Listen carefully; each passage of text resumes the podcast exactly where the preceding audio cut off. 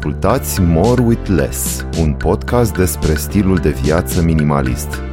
Aflați despre cum putem renunța la exces și să identificăm ceea ce este cu adevărat important pentru fiecare dintre noi. Bună ziua! Sunt Claudia Chirilescu și continui seria episoadelor din podcastul More with Less dedicate relațiilor cu un nou episod dedicat relației cu bunurile materiale.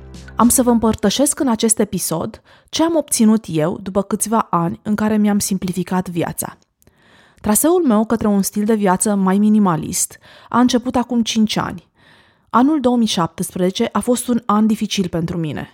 Un an de cotitură care a dus către una dintre cele mai bune decizii din viața mea, și anume să încep să meditez. Eram copleșită de decizii cu ce să mă îmbrac astăzi, ce să-mi împachetez pentru un weekend în afara Bucureștiului, dacă mai are sens să fac cumpărături când am deja atât de multe obiecte. În toamna lui 2017 am fost diagnosticată cu burnout și era clar un moment în care era necesar să-mi simplific viața. Viața pe ansamblu, de la tascuri la numărul de proiecte în care eram implicată, să-mi reduc presiunea care venea din toate părțile. Și da, este simplu să începi cu partea materială, căci acolo ai mai puține legături emoționale și te poți deparasa mai ușor de ele. Triggerul meu către minimalism, ca o posibilă soluție la o parte din problema mea, a fost cartea scrisă de Marie Kondo, The Life-Changing Magic of Tidying Up, The Japanese Art of Decluttering, pe care o citisem cu câteva luni în urmă. M-a atras promisiunea cărții și recunosc că încă consider foarte valoroase ideile lui Marie Kondo. În special, setarea unei relații între mine și obiectele mele, raportat la momentul prezent. Această filozofie s-a pliat mult pe practica mea de mindfulness și mână în mână m-au șlefuit puțin câte puțin spre un alt fel de a trăi. Am aprofundat această filozofie a unui trai mai simplu, mai aproape de nevoile mele, și după ce am parcurs cărțile publicate de scriitoarea Dominic Loro, am ajuns în mod inevitabil la Walden, sau Viața în păduri, scrisă de americanul Harry David Thoreau și publicată în 1854. În cartea Walden, Thoreau descrie perioada din viața sa, respectiv dintre 1845 până în 1847, în care el a făcut un experiment social și a trăit în mod deliberat într-o pădure de lângă leacul Walden din Massachusetts. Scriitorul a făcut acest demers ca o declarație de independență față de un stil de viață care devenea din ce în ce mai consumerist și este considerată, cartea Walden, o lucrare sociologică unică. David Thoreau este considerat un minimalist avant la letră și dacă vă preocupă subiectul, vă recomand cu căldură acest titlu. Revenind la așteptările pe care le-am avut eu de la un stil de viață mai simplu, în cazul în care urmăriți conținut pe tema minimalismului pe YouTube sau ascultați podcasturi din această sferă, o linie comună pe care o să o întâlniți mai mult ca siguri este faptul că ele promit la capătul acestui tip de proces, regăsirea unei vieți pline de sens. Rețeta succesului este debarasarea de exces și veți regăsi viața plină de sens la care visați. Eu am să vă mărturisesc trei insight-uri identificate de mine după aproximativ 5 ani în care am trăit cât de bine am putut într-un stil de viață mai minimalist și în care am căutat în permanență să-mi simplific viața. 1.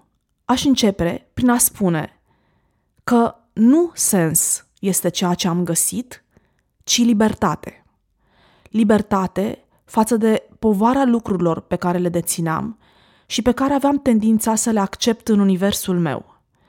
Călătoria noastră prin viață este necesar să fie fluidă, să avem flexibilitate, să ne fie ușor să ne adaptăm la urcușurile și coborușurile care apar pe drumul nostru. Și când ai un bagaj de lucruri în jurul tău care îți solicită atenția, atunci îți pierzi o parte din libertate. Atenția noastră este cel mai valoros lucru. Acolo unde ne punem atenție, sau altfel spus, focusul, de acolo culegem roade. Dacă suntem atenți la o conversație, atunci avem șanse să reținem ceva, să învățăm ceva, să ne cunoaștem, să ne conectăm cu cineva. Dacă suntem atenți la un apus de soare, atunci putem câștiga un moment de liniște, de bucurie interioară sau chiar de sentiment că suntem extrem de norocoși că trăim pe această planetă superbă. Dacă suntem atenți la cum respirăm, putem observa cum este interiorul nostru în acel moment și poate ne ajută să ne înțelegem mai bine, să observăm ce emoții avem, ce stări sunt în noi, poate ce vrea corpul nostru să-i dăm și, overall, ce impact are experiența vieții asupra noastră în acel moment. Dacă după o discuție avem respirația calmă, înseamnă că ne este bine și este important să observăm acest lucru. Dacă însă după o altă interacțiune respirația noastră este rapidă și superficială, înseamnă că suntem tensionați și avem nevoie de relaxare, de câteva respirații lungi ca să ne detensionăm un pic. Și înțelegem că poate discuția pe care am avut-o, fie datorită subiectului, fie datorită interlocutorului, ne-a tensionat și acest lucru este extrem de valoros pentru noi, pentru viitor. Revenind la atenție, obiectivul meu este să nu-mi solicit atenția cu multe responsabilități, astfel încât să nu mai am resurse, să-mi o aplec asupra unei cărți, a unui moment de liniște în care doar să observ ceea ce este în jurul meu. Și devenind conștientă de faptul că lucrurile mele îmi fură atenția, am învățat să mă protejez mai bine. Al doilea aspect pe care l-am identificat în acești cinci ani în care am încercat să practic un stil de viață mai minimalist este conceptul de relativitate. Altfel spus, never say always. De multe ori în trecut mi-am justificat o achiziție gândindu-mă că o să folosesc acel obiect foarte mult timp. Dar de cele mai multe ori nu a fost așa. Și lecția pe care mi-am tradus-o eu pentru mine a fost să consider mai degrabă acele situații ca niște excepții și să accept că aceste excepții au întotdeauna un singur lucru în comun. Sunt lucruri de foarte bună calitate. Și în această lista excepțiilor aș menționa geanta mea de vacanță de la Longchamp, impermeabilă la apă și extrem de versatilă, vasul de cătit de la Le Creuset, fără de care, sincer, nu știu cum aș mai putea funcționa în bucătărie, cuțitul meu japonez Santoku, pătura mea de lână de la Vitra, care are niște proprietăți termice negalate până acum de alte pături din lână, și o eșarfă extrem de fină din cașmir, cumpărată acum mai bine de 10 ani din Milano, dintr-un magazin care între timp nu mai există. Am constatat aceste aspecte odată cu maturizarea mea și recunosc că sunt influențată și de lecturile mele din sfera filozofiilor estice, mai exact concepte cu referire la impermanență. Acest concept al impermanenței poate fi interpretat prin faptul că totul este într-o continuă schimbare.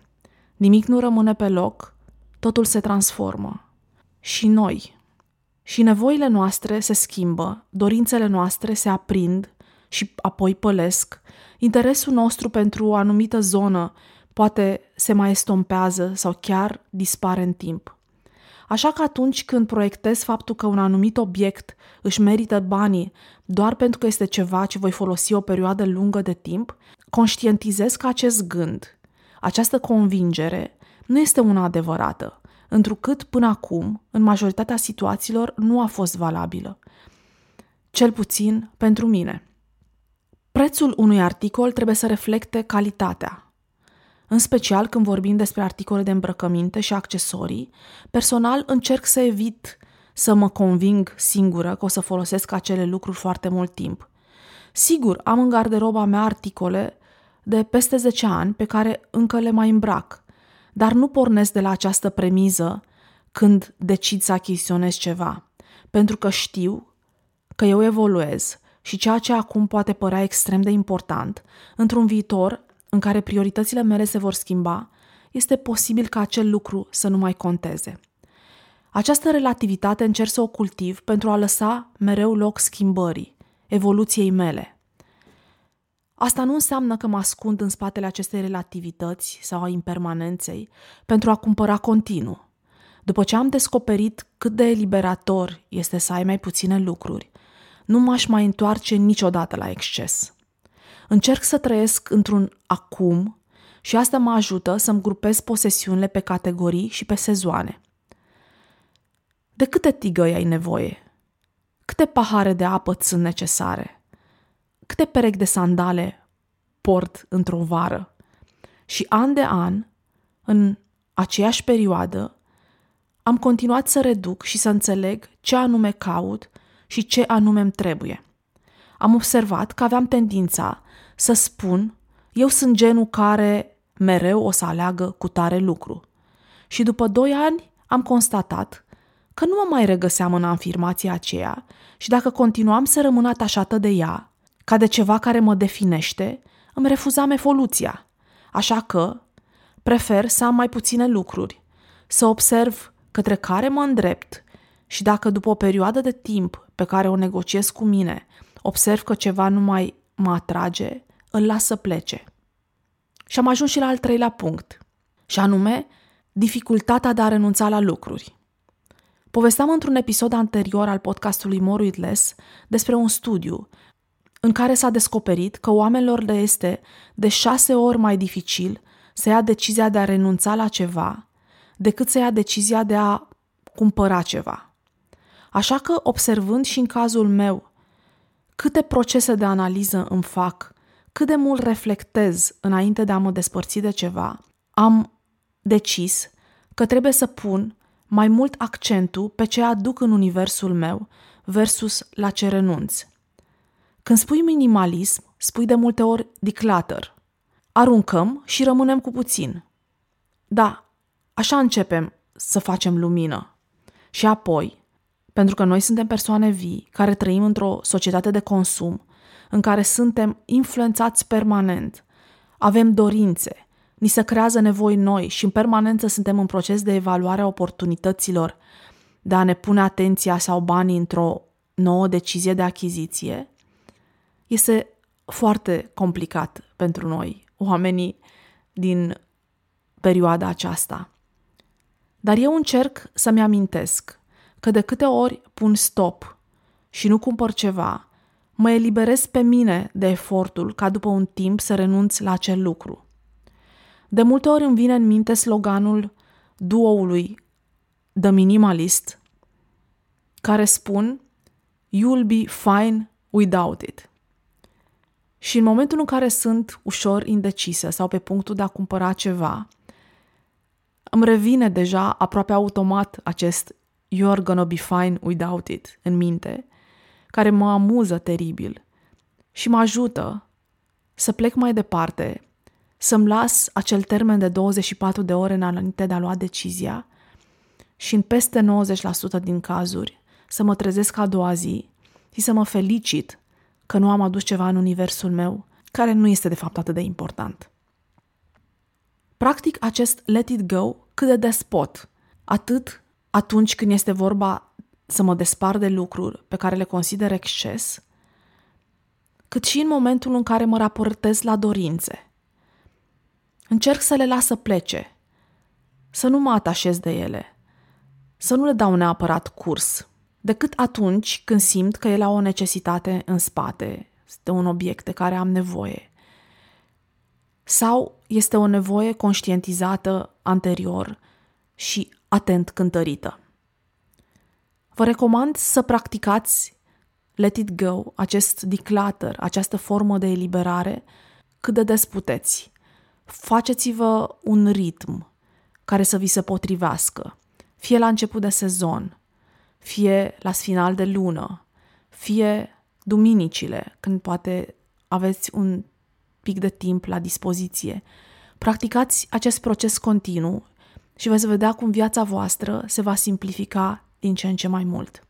Psihologul Daniel Kahneman spunea că despărțirea pruncului de mamă are un efect emoțional atât de puternic, încât de fapt rămânem toată viața neconsolați și căutăm întreaga viață relația aceea, căldura pierdută, dragostea necondiționată, grija pe care am primit-o fără să oferim nimic în schimb. Și pentru că este aproape imposibil să mai găsim același gen de dragoste, ne consolăm cu bunurile noastre materiale. Ne alinăm suferința după o iubire totală, înconjurându-ne de obiecte materiale care ne dau sentimentul că suntem importanți. Este o perspectivă interesantă și merită să reflectăm la ea. Faptul că am ajuns des să spunem iubesc acest fular, ador mașina asta, este poate o confirmare a acestei teorii. Concluzia este că trebuie să investim în relația cu noi. Noi ar trebui să ne fim cei mai buni prieteni, cei mai buni aliați, să înțelegem că singura relație care rezistă toată viața noastră este aceea cu noi și poate ar fi bine să petrecem mai mult timp înțelegându-ne nevoile, având compasiune pentru noi, oferindu-ne ceea ce ne trebuie și mai puțin căutând trench căutul perfect. Acestea au fost ideile mele cele mai valoroase pe care le-am închegat și pe care am vrut să le împărtășesc cu voi în acest episod dedicat relației mele cu bunurile materiale. Sunt Claudia Chirilescu și vă mulțumesc că sunteți alături de mine în acest demers, care sper să vă inspire să faceți alegeri mai potrivite în viitor atunci când achiziționați orice. Mulțumesc! Ați ascultat podcastul More with Less. Puteți lăsa comentarii și sugestii pentru viitoare subiecte de discuție despre minimalism pe pagina de Instagram More with Less, scris cu underscore. Găsiți un link în descriere către pagina de Instagram și până data viitoare să încercăm să fim bine cu puțin.